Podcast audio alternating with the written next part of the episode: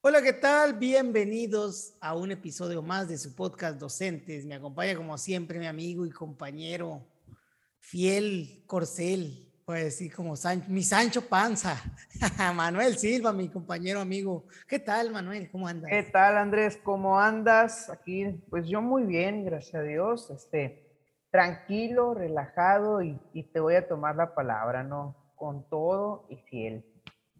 Sí, no, no, no, está bien, sí. Yo también por aquí andamos, ¿no? Como cada viernes estamos aquí compartiendo nuestros pensamientos y nuestras opiniones. ¿Qué hay para ahora, Manuel?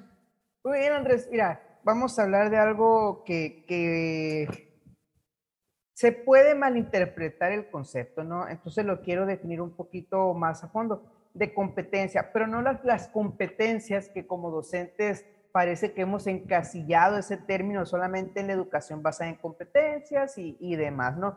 No, sino aquellas competencias las que tú y yo conocemos desde chiquitos, así, competiciones, competencias, lo que tiene que ver con competir. Y para ello, Andrés, a ver, no sé si tú en tu infancia hace algunos ayeres, menos que los míos, aunque parezcan más. Ya sabes que me este, rodaron pochado. Sí. ¿Qué competencias escolares recuerdas tú de niño? Y por competencias escolares las que se te ocurran.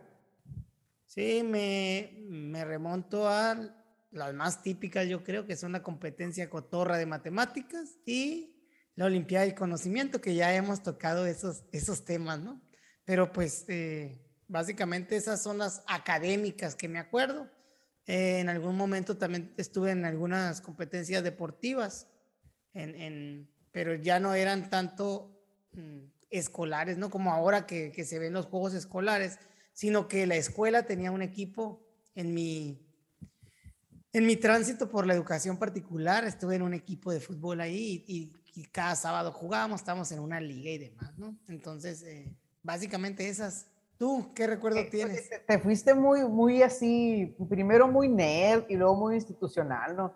La competencia cotorra, ponle, pues porque tiene el nombre competencia, no a lo mejor la primera que se nos viene a la mente, la olimpiada y todo demás, pero yo me refiero así, tú en tu escuela normal, o sea, no aquellas competencias que ibas a representar. Por ah, ejemplo, no sé, yo me acuerdo mucho los maestros, eh, había un juego que a mí me gustaba mucho, que tú inicias poniendo el 1, un 2, y son dos personas, no típico, niño contra niña, este, inicias el 1 y el 2, el que tú quieras. Y el que sigue solamente puede sumarle uno o dos al número que tú pusiste y el que llega al 21 gana, ¿no? este, Igual, esa sí me quedaba gorda, la que llegara primero los números del 1 al 100.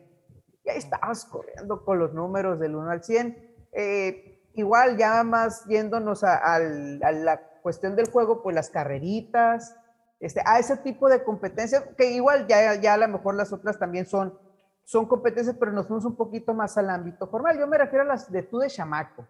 No, pues, ah, pues casi, casi cualquier juego es una competencia cuando uno está chiquito y yo creo que eso es sano, algo sano, ¿no? Uno se esfuerza sí por ser mejor que los que están ahí, eh, desde los juegos como las escondidas, el stop, creo yo que hay un, un ambiente de, de competencia ahí, ¿no? Sí, yo me fui muy institucional, como pues no, no lo definiste completamente, ¿no? Está muy abierto el término competencia, incluso ya me, ya me andaba yo ubicando por otros lados también.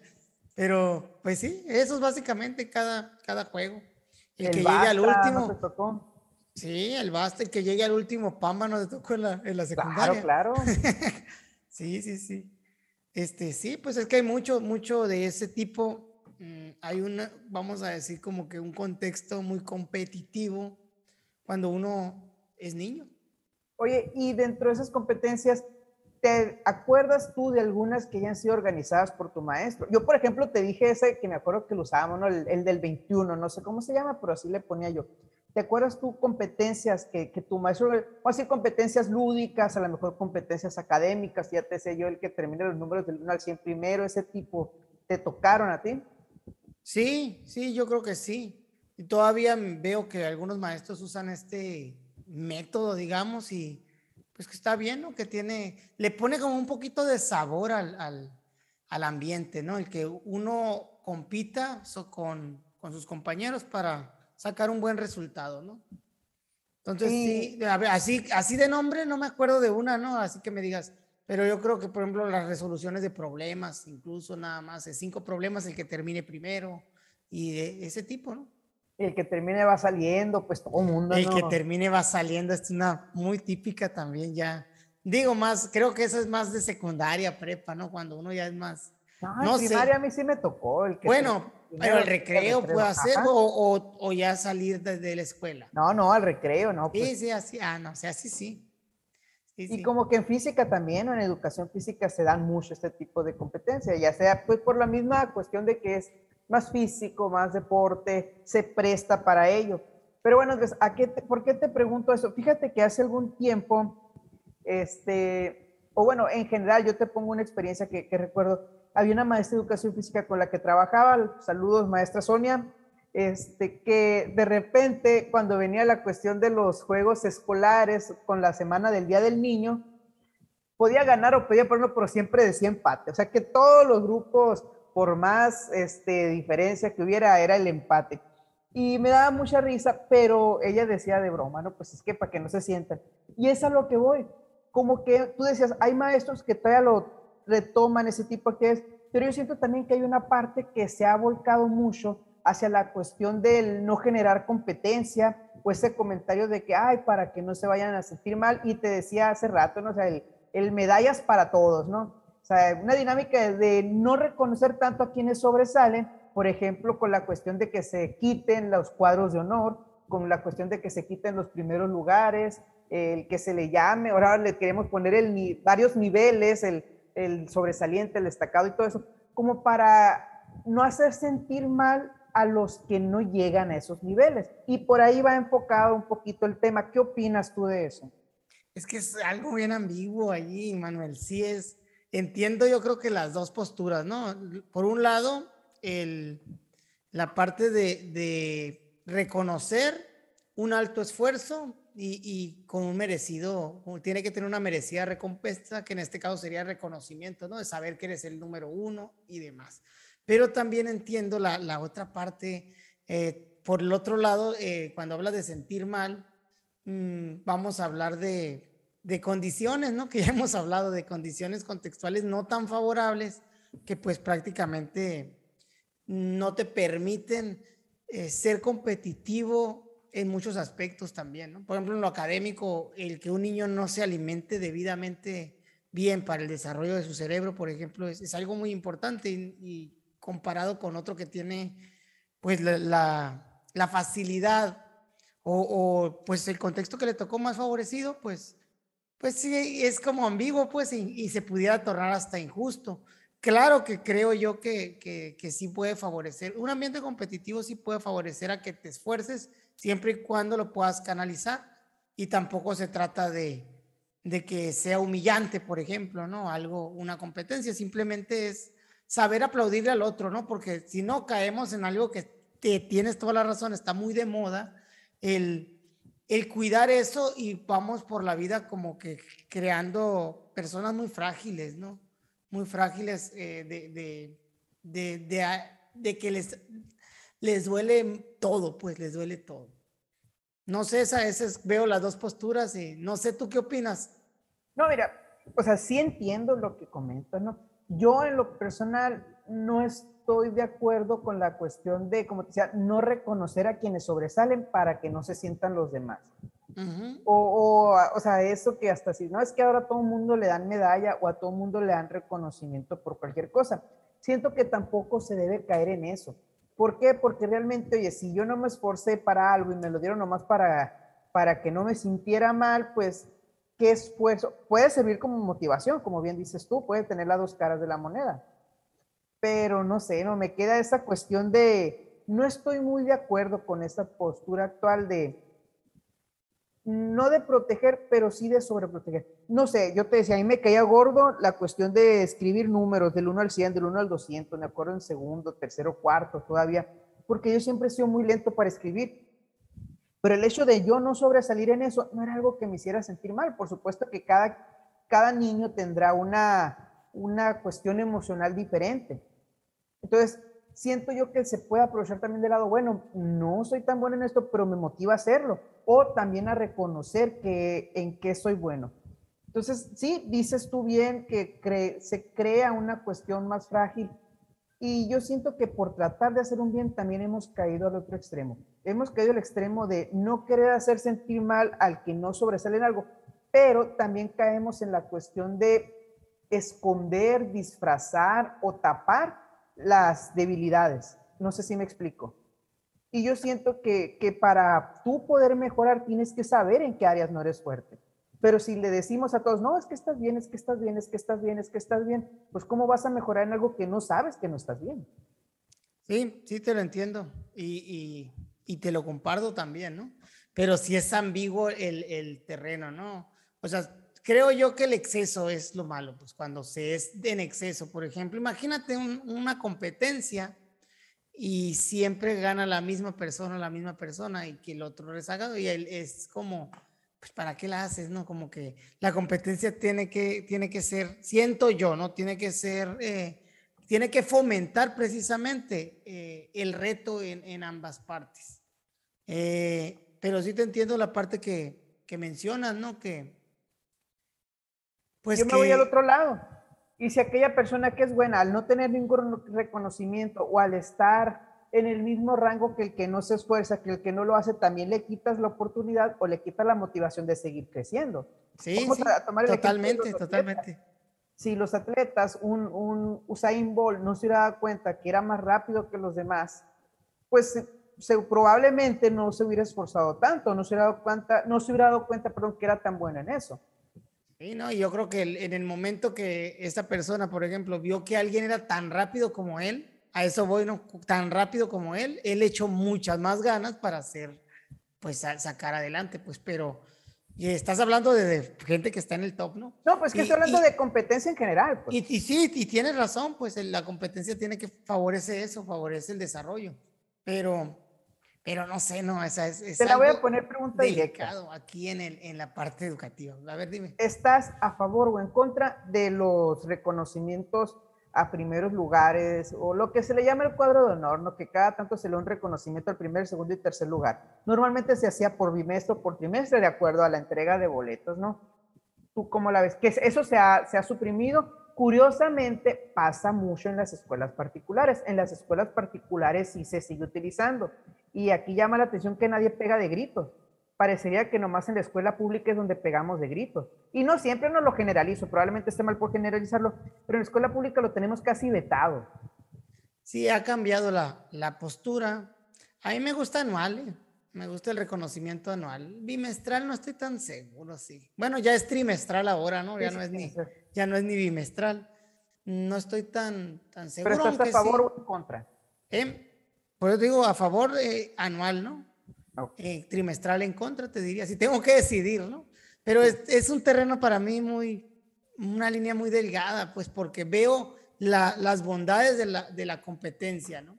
Y también en el, en el marco mío personal, que siempre he buscado, de cierta manera, académicamente en mi juventud de niño, siempre busqué estar ahí, también llega a ser hasta, hasta a traspasar más allá de, tu, de la barrera de lo sano, creo yo, pudiéramos decirlo así, este, emocionalmente, también a la persona que se está exigiendo tanto, ¿no? Eh, ¿Por qué? Porque ya un 9 duele, pues. Cuando estás acostumbrado a puros 10, el 9 duele. El síndrome Lisa Simpson. Sí, ándale, si le quieres llamar así, pues, un 9. Y deja tú, a lo mejor no es el 9 lo que duele, duelen muchas cuestiones aledañas a él, ¿no? El no saber que eres perfecto o el sentir que no eres tan perfecto y demás. Cosas, cosas de más, ¿no? Incluso a, algunas personas eh, le puede afectar la parte social, pues digo que ya ves que cuando sacaba nueve uno dice, sacó nueve, uh", y, empieza la mentalidad de cangrejo, va a decir de la gente, a, a, celebrar tu tropiezo, ¿no? O sea, curiosamente que también es una cuestión cultural, creo yo, esta parte de, de por ejemplo, de dejar de ver, eh, de apoyar el talento, y ya lo hemos comentado, eh, tiene que ver con, con eso, ¿no? Con, con no, con que tú seas mejor me hace sentir que yo soy peor, ¿no? Y no debería de ser así, ¿no? Sí, no, y eso, o sea, tienes razón. Entonces, estás a favor. Yo en lo personal, mira, por un lado te puedo decir, estoy a favor, este, no siento que sea algo meramente necesario o algo imprescindible. Porque, o sea, pudiera parecer contradictorio lo que te digo y lo que estoy a. Yo más que nada, a lo mejor no tanto, pero sí que se reconozcan. Este niño fue el que mejor lo hizo. No tanto a lo mejor tanta algarabía, tanto wow, que se vean detrás, que si se puede, qué padre. O, algo, o sea, yo me refiero más que nada a lo mejor la expresión, el reconocimiento en lo corto o en público. Ok, miren, este eh, Andrés fue el que mejor salió en matemáticas este año, este, esta entrega, este trimestre, de ahí le sigue Juan y de ahí le sigue María, ¿no? Un ejemplo así a lo mejor no tanta fanfaria, pero sí también es un reconocimiento a aquel que se está esforzando. ¿Por qué? Porque pues también, oye, se pega su, y lo vimos ahora precisamente con la cuestión de, de las clases en línea. ¿Cuántos niños se esforzó, los papás se esforzaron por tener a los niños eh, haciendo las tareas en todo el tiempo? Y, le, y vio la misma que aquel papá que no quiso pelar al maestro, que lo bloqueó y salió la misma. Entonces también hubo una molestia a los padres. Oye, ¿de qué sirve que yo sí me esfuerce, si al fin y al cabo la, recompensa va a ser la misma para los dos. Y aquí yo miría un poquito, tú sabes que es una palabra que me da tristeza que se torne, que se piense que es política, porque es una palabra muy real, pero es aquí donde va la impunidad. Que insisto, la impunidad no es una palabra política, es una palabra de vida. Entonces, impunidad es que cuando tú haces algo o dejas de hacer algo, no haya la consecuencia adecuada. Ok, me gusta lo que tocas de por ejemplo, lo que, lo que mencionas del esfuerzo, ¿no? Porque creo que es algo bien, bien importante y que también ya lo hemos platicado, la parte de que el esfuerzo, para mí también se debe de aplaudir, ¿no? Porque el esfuerzo sí es algo que el docente puede ver en los, en los alumnos, en cómo le echan ganas, digamos, o cómo le eh, responden a, la tarea, los trabajos, la motivación que, presentan para salir adelante y no necesariamente el esfuerzo está ligado a que, a que genere más o mejores aprendizajes. Entonces, qué bueno que mencionas, yo creo que eso sería una buena estrategia de aplaudir el esfuerzo también, porque habrá niños de seis, por ejemplo, académicamente hablando, que con mucho esfuerzo pues llegan al 8, pero con todo su esfuerzo del mundo, ¿no? Y habrá otros que, que con su misma capacidad, con menos esfuerzo, pues tengan el 9 y el 10, ¿no? Entonces, no significa que no vas a aplaudirle también al del 9 y el 10 porque pues está demostrando, pero la parte de, ver el esfuerzo también es algo grato y creo que ahí es donde uno tiene que abrir la visión y diversificar. Aunque yo, yo sé que lo que estás pensando es, estás aplaudiéndole a todos, pues, o estás... No, no, no. Ah, bueno, pensé, pensé que le ibas a ir por ahí, dije. Para decir lo que no me gustó que dijiste niño de 6, y es algo que yo siempre los niños no son ni de 6 ni de 10, todos los niños son de 10, pero son niños que sacan esa calificación, pues.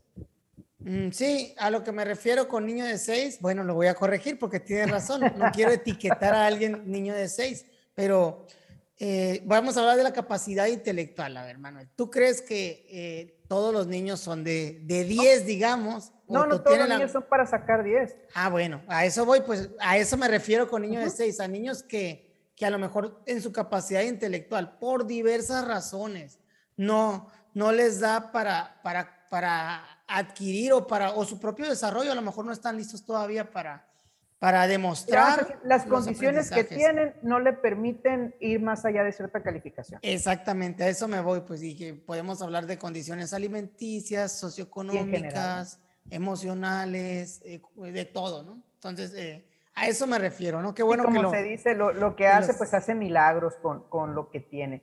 Fíjate, ahí yo me iría también, hablamos de competencia y de competir, pero fíjate qué curioso que siempre pensamos que las competencias es hacia los demás y la competencia con uno mismo. Me gustó mucho lo que decías, curiosamente, y contrario a lo que pensabas, yo sí estoy de acuerdo con lo que dices, pero yo me iría, ok, ¿cuál es mi resultado anterior? Un 7 y ahora saqué un 8, o sea, y le gané a mi yo de hace tres meses, o le gané a mi yo de antes.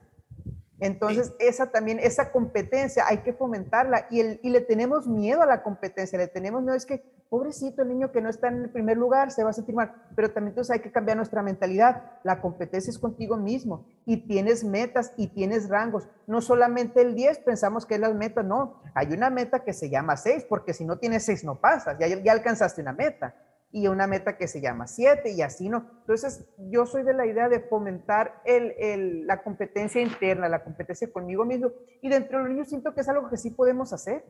Sí, yo creo que sí se debe de fomentar, ¿no? Y, y creo yo que sería la competencia más importante, más difícil, pero que es la más necesaria. ¿no? Necesitamos niños que aprendan a ver en introspección, que dejen de, de ver a los lados eh, para ver qué, qué, es lo que hacen o, no los demás y se metan, la verdad, estar viendo qué hace el otro o no, pues te trae nada más que problemas, ¿no? Andar en chismes y esas cosas cuando el niño aprende, o la persona en general, ¿eh? porque también nosotros, a ver hacia adentro de, de, uno mismo y decir, pues aquí la estoy regando, aquí necesito mejorar, eh, así estoy y quiero ser mejor, eh, llevas, llevas una gran ventaja, ¿no? Y, y si es parte también de, enseñarle al niño un poquito de, su, de metacognición, ¿no? de, de pensar sobre sí mismo, sobre cómo funciona su, su mente, cómo aprende, ¿no? Cómo él eh, eh, explorarse para que él sepa cómo, cómo aprende, cómo va a poder dar los mejores resultados pues en su vida, ¿no? Tanto académicos como emocionales, como físicos, como en todos los ámbitos. Sí, de acuerdo. Y yo siento, fíjate, y aquí quiero entrar un poquito en un tema a lo mejor un poquito complicado. Yo siento que por este esfuerzo de que todos sean sobresalientes, o de que todos estén en el, vamos a decir, todos estén en el mismo rango, sí, lo que hacemos es que bajamos los estándares. O sea, bajamos los estándares y lo hacemos más, aquel, pues sí, ya sabemos que aquel es el sobresaliente nada más, pero ahora todos somos sobresalientes juntos con él porque el estándar bajó. Entonces, ¿qué tan conveniente es eso? No? O sea, ¿qué tan conveniente es bajar los estándares para que no se sienten mal quienes no sobresalen. Que de una vez yo sé tu respuesta, no es conveniente, pero bueno, o sea, ¿tú crees que estamos aplicando eso, que bajamos estándares para decir que todos estamos de la media para arriba? Yo sí creo que se bajan los estándares en la, en la enseñanza, ¿no? Principalmente porque eh, tenemos un sistema muy paternalista en, en ese sentido, pues de, de, decir, ay, pobrecito el niño, y eso. a lo mejor y tenemos razón, vemos más allá de lo que de lo que pensamos eh, bien en el programa de estudio, ¿no? Vemos más allá y tomamos en cuenta muchas más variables al momento de enseñar. Sin embargo, eh, si entramos, o la línea también está muy delgada entre conocer el contexto y, y, actuar y ser proactivo para tratar de mejorar y entrar al paternalismo y de decir, pues de todas maneras ya está medio jodido el show aquí, mejor que sea, que sea más amena la cosa y ahí lo que puedan y realmente eh, es algo que se da, ¿no? Y, y, está, y es válido, pues, ambas, ambas posturas, pues, porque al final de cuentas los alumnos te recuerdan por, por, por mucho más que por el, mucho más por el trato que por lo que aprenden contigo en, en contenido, que puedes usar eso a tu favor, pues, con un, no significa que por ser buena onda y así, este, vas a dejar de enseñar, al contrario. Sí, es lo que te iba a decir, sí. o sea, no, no, siento que tenga que ver mucho el uno con lo otro. Pues. Bueno, sí, sí, sí. Eh, a lo que me refiero es eso, al paternalismo donde empiezas a ti a lo mejor a despegarte, por la postura, despegarte un poquito de, del hecho de decir, pues pobrecito que, que, el, que lo repruebe la vida, decimos al final luego, ¿no? Entonces, eh, sí, sí creo yo eso que, que comentas, que, que bajamos los estándares y no, no, no estoy a, favor de tampoco, ¿no? Creo yo que debiéramos ver tratar de verlo lo más objetivo posible, que sabemos que no es, que es imposible, pues verlo 100% objetivo, pero tratar de, de sí verlo, pues acercarnos lo más que se, que se pueda una objetividad en contraste y partir de, de ahí para, pues para realmente mejorar. Tú lo decías ahorita, necesitas saber cómo estás.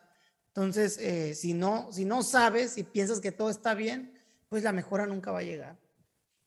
Aquí no sé qué tan delicado es este ejemplo, pero te lo voy a poner así. Tú y yo sabemos que no, entre las escuelas hay distintos niveles de aprovechamiento, distintos niveles académicos. ¿A qué me refiero? Que no es un, no es un 10 o no es el mismo 10, un 10 en la escuela Andrés Morales que un 10 en la escuela Manuel Silva. No es la misma, el mismo nivel de aprovechamiento un 10 en la escuela Benito Juárez que un 10 en la escuela Miguel Hidalgo. Eh, Miguel Hidalgo y dependiendo del contexto ese 10 varía, ok, lo entiendo. Pero también hemos llegado al punto, curiosamente, o sea, todos los niños o en general andan en los mismos rangos. Hay algunos niños de 10, varios niños de 9, muchos niños de 8 y, así no como, no recuerdo cómo se llama esa escala. Bueno, acá está. Así no, calificaciones bajas, media, media y...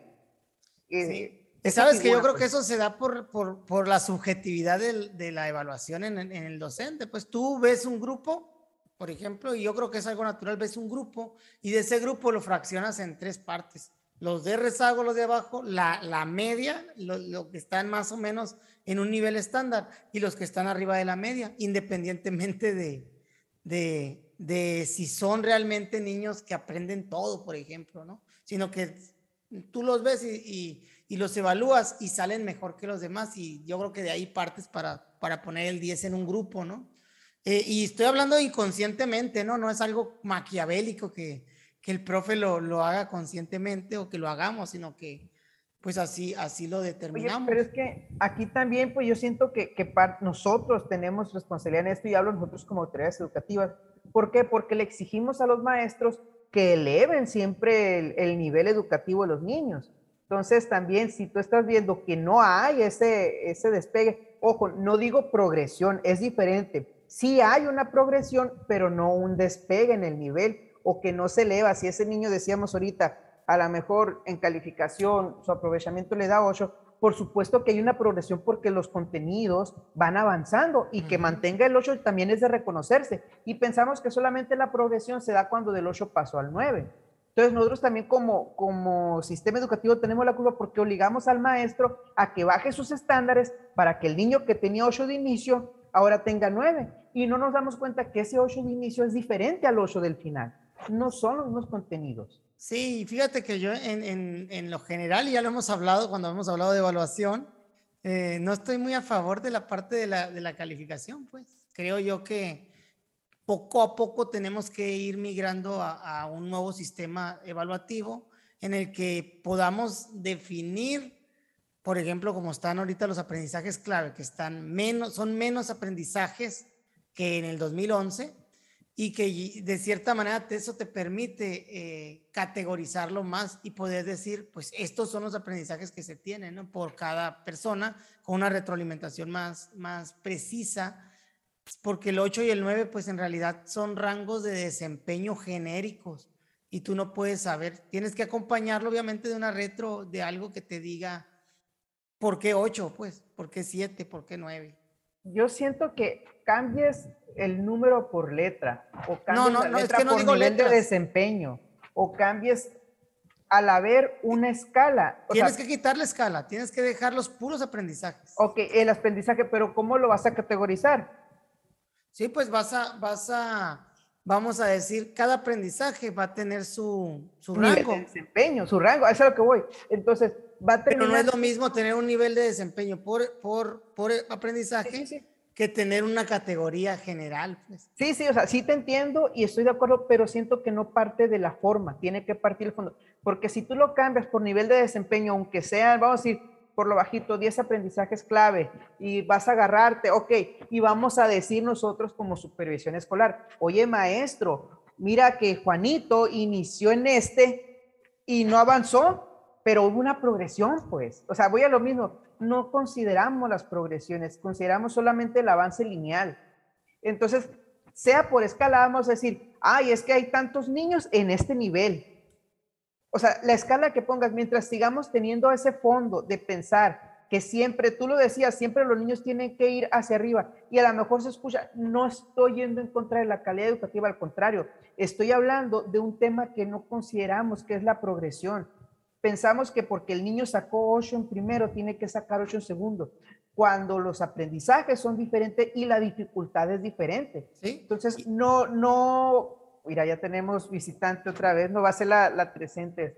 Este, no nos damos cuenta que realmente el solo hecho de haber sacado un 8 nuevamente en un contenido más complejo o en un tema más complejo, ya también es de reconocerse. O sea, voy por ahí, pues. Sí, no, y yo, es que la, la evaluación tiene que, que cambiar a, no ser nada más corte, sino que ser permanente y que el mismo aprendizaje pueda variar en esta escala, pues ya con alguna, con una producción o con algo que te permita avalar que el niño pues está mm, consolidando de cierta manera, aunque sea algo temporal, la parte del aprendizaje que se esté dando. Por ejemplo, en, español estamos hablando de tercero, por ejemplo, son 15 aprendizajes en el año esperados, ¿no? Que, que tienen sus desgloses. Entonces, en tercero y cuarto, porque ahora vienen los aprendizajes clave por, por ciclo. O sea, eso es algo bien, algo está bien ahí, siento yo, que vamos por el camino.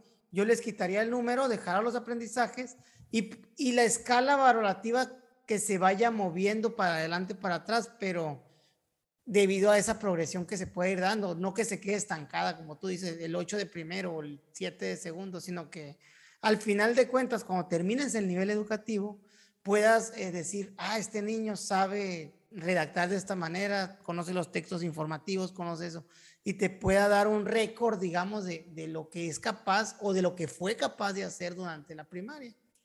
De acuerdo, y, y te entiendo, pero ahora, ¿qué nos dicen y qué decimos nosotros en el discurso?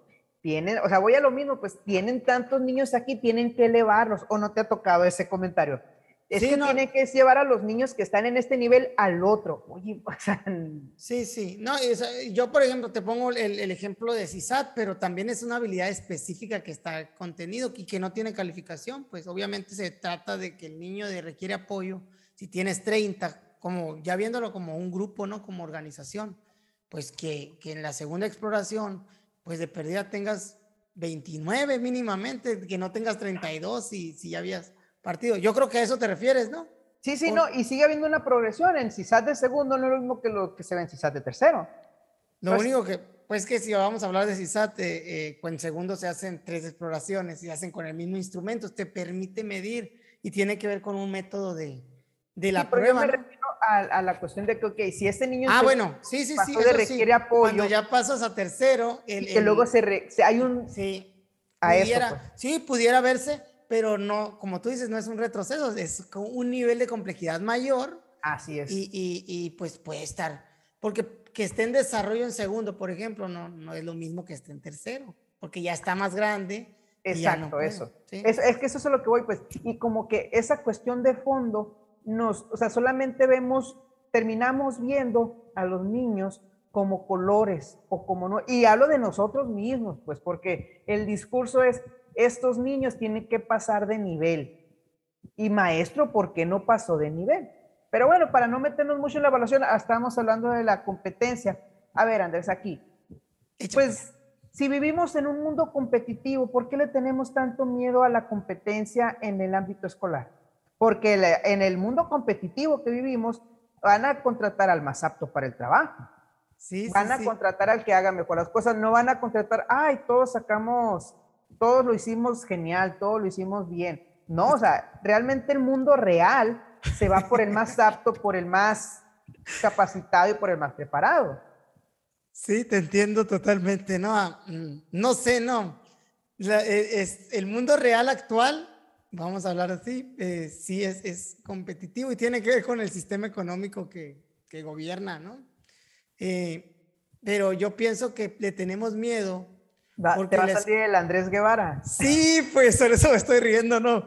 Tenemos miedo porque no es natural la competencia, pues somos, para mí no es algo que sea natural, pues.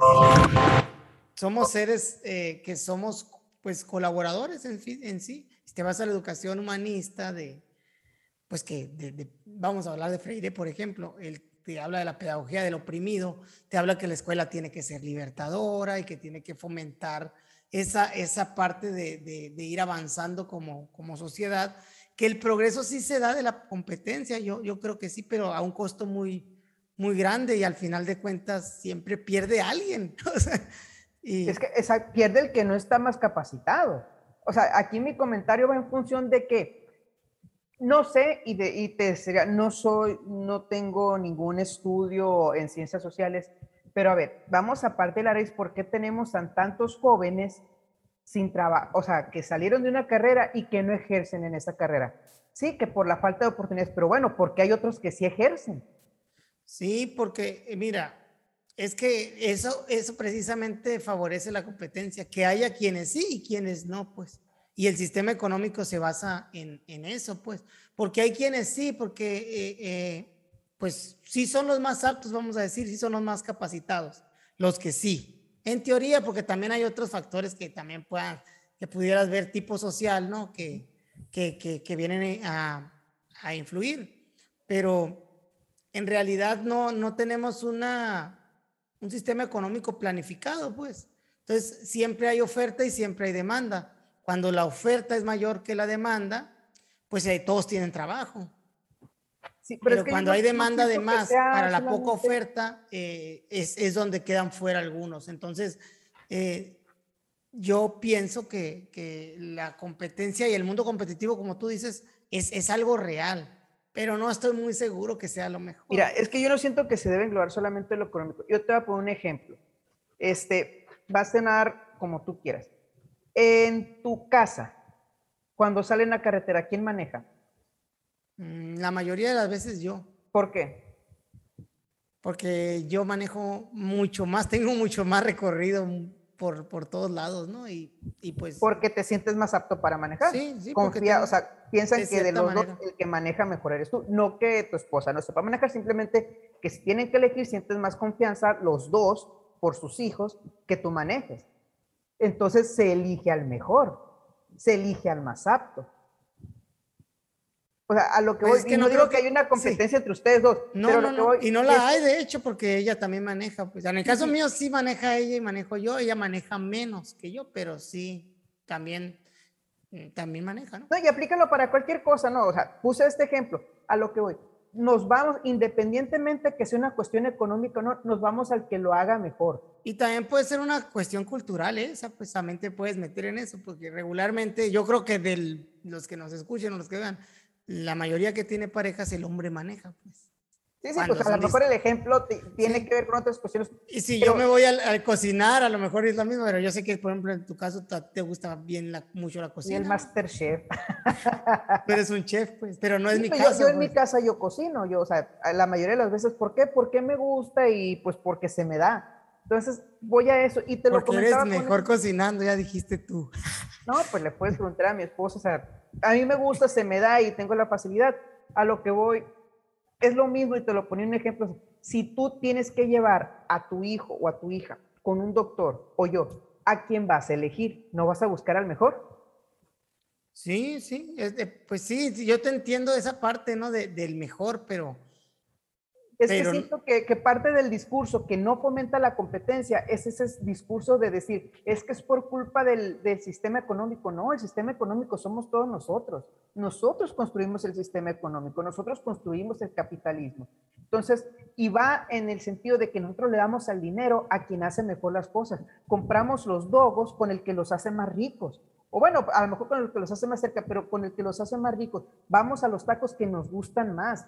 O sea, al fin y al cabo siempre hay una cuestión donde uno lo hace mejor que otro. El detalle que yo veo es que en la escuela nos da miedo muchas veces reconocer que hay alguien que lo hace mejor que yo.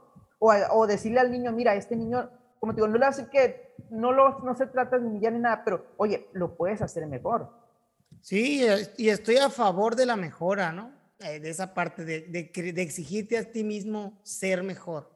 Pero yo pienso distinto a ti con relación al sistema económico. Yo no pienso que el sistema económico lo hacemos todos. Yo pienso que el sistema económico nos hace a nosotros, que es a la inversa, pues, que viene de lo externo hacia adentro. Y que si uno sabe, eh, obviamente, de la manera individual, eh, sacar adelante, sacarle provecho a eso, siendo más competente, estudiando, siendo especialista y lo demás, pues eh, favoreces al sistema, pues. Y está bien, o sea, así funciona. No estoy, no estoy en contra de, pues. De hecho, en muchas cosas yo me exijo a mí mismo para, para sobresalir y, y que me vaya, pues, de lo mejor que se pueda en, en, este sistema económico pero no lo pienso así, no pienso que el sistema lo hagamos nosotros, pienso que el, el, sistema, a lo mejor es recíproco, pues el sistema también nos hace a nosotros, también exige y cambia eh, nuestra manera de pensar y de ver. Nos hace ver eh, en el individuo más que en el colectivo. Y eso no, no sé si sea lo, lo, mejor, porque no pienso, por ejemplo, ver en el individuo es favorecer la competencia. Cuando, cuando sabemos que vivimos en colectividad, individualmente, no hay una sola cosa que, que puedas hacer solo. No, no, no se trata de, es que la competencia no se trata de yo contra ti. O sea, no, seguimos viendo la competencia como el, no, sino que simplemente hay alguien que lo hace mejor. No es que ya por eso yo quede descalificado, tú no. Y aquí la cuestión es que eh, ver cómo también, que no es necesariamente una regla, ¿no? Pero ver cómo el que lo hace mejor tiene más oportunidades de salir adelante. Desde que tienes un contraste para decir que el otro lo hace mejor, digo, no que yo o que otra persona, ya entras en, en colectividad, pues ya entras en decir, el otro es mejor que el resto que somos colectivos o que yo en individual o que mi, mi vecino el Pepe, ¿no? O sea, eh, sí, pues sí te entiendo. Yo no estoy, como te digo, la competencia no es que sea mala, ¿no? Hay mucho progreso alrededor de la competencia, nomás que creo que hay, hay costos que son, que son muy altos que pagamos, ¿no? Y tratando, sí, tratando de llevar, bueno, ¿qué es más viable o qué es más lógico?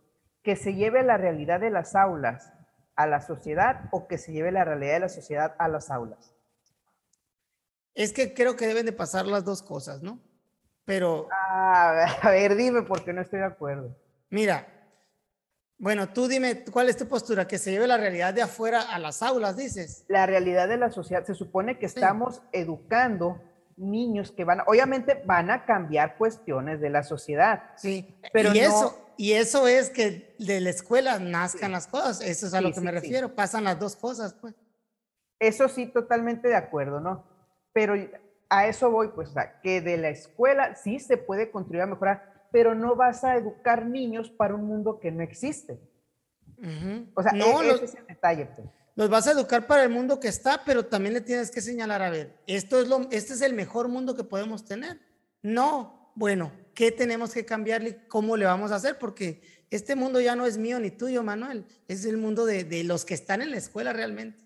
Entonces ahí se tienen que generar los cambios para que nuestra sociedad pues este, vaya progresando, sea sustentable y no se vaya a acabar, porque pues es un mundo, como te digo, que, que es nuestro mundo ahorita todavía, pero que es más, yo creo, de, las generaciones más jóvenes.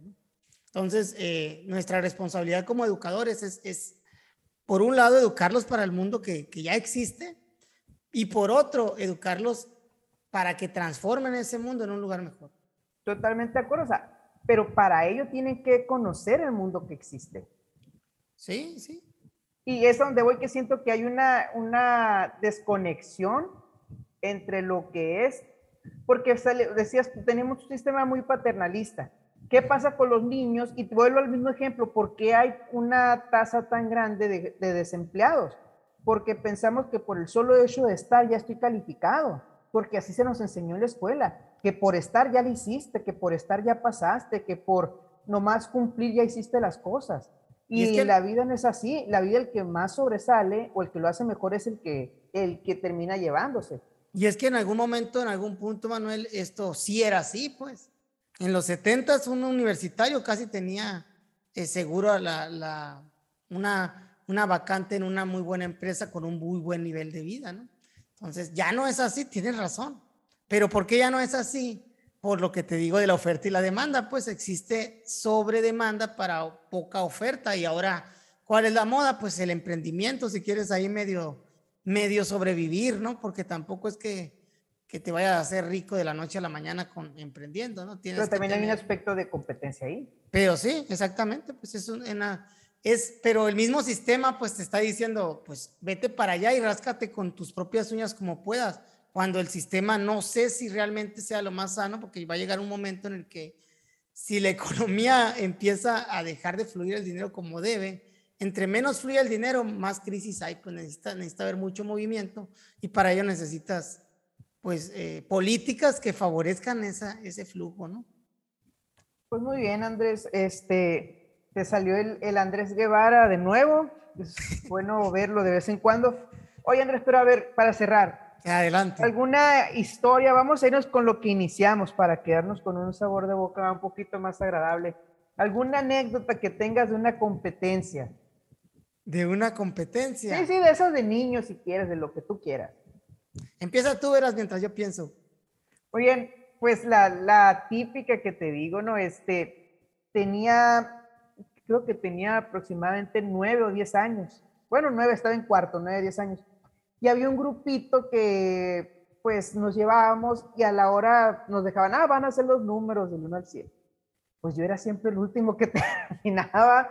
Este, como te digo, nunca se me ha dado ser muy rápido, ¿no? Para escribir. Y ahí estaba yo corriendo y veía que hasta había niñas y niños. Las niñas con letra bonita y rápido. Yo por más que trataba, la letra toda fea y para terminar rápido, lo tenía que volver a hacer porque lo he muy feo por hacerlo rápido. Entonces, detallitos que, que te tienen que hacer aprender a escribir rápido, pero bonito. Pues mira, yo te voy a contar una, ya me acordé de una.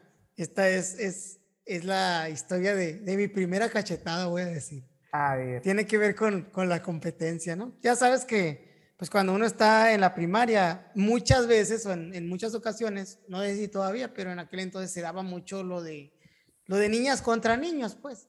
Y era un juego muy tradicional que no sé si se llame así en todas partes, pero aquí se llaman las correteadas.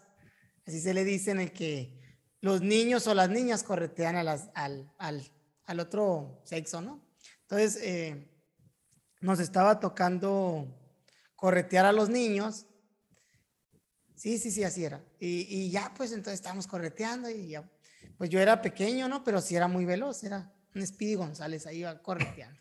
Entonces resulta que iba correteando a dos niñas y pues la niña que iba enfrente de, de, o sea, iban dos niñas en fila y yo iba atrás de ellas, ¿no? Entonces iban juntas y iba correteando y como que una niña se fue para la izquierda y otra para la derecha. Entonces yo me fui para la derecha siguiendo a una, pues no podía seguir a las dos.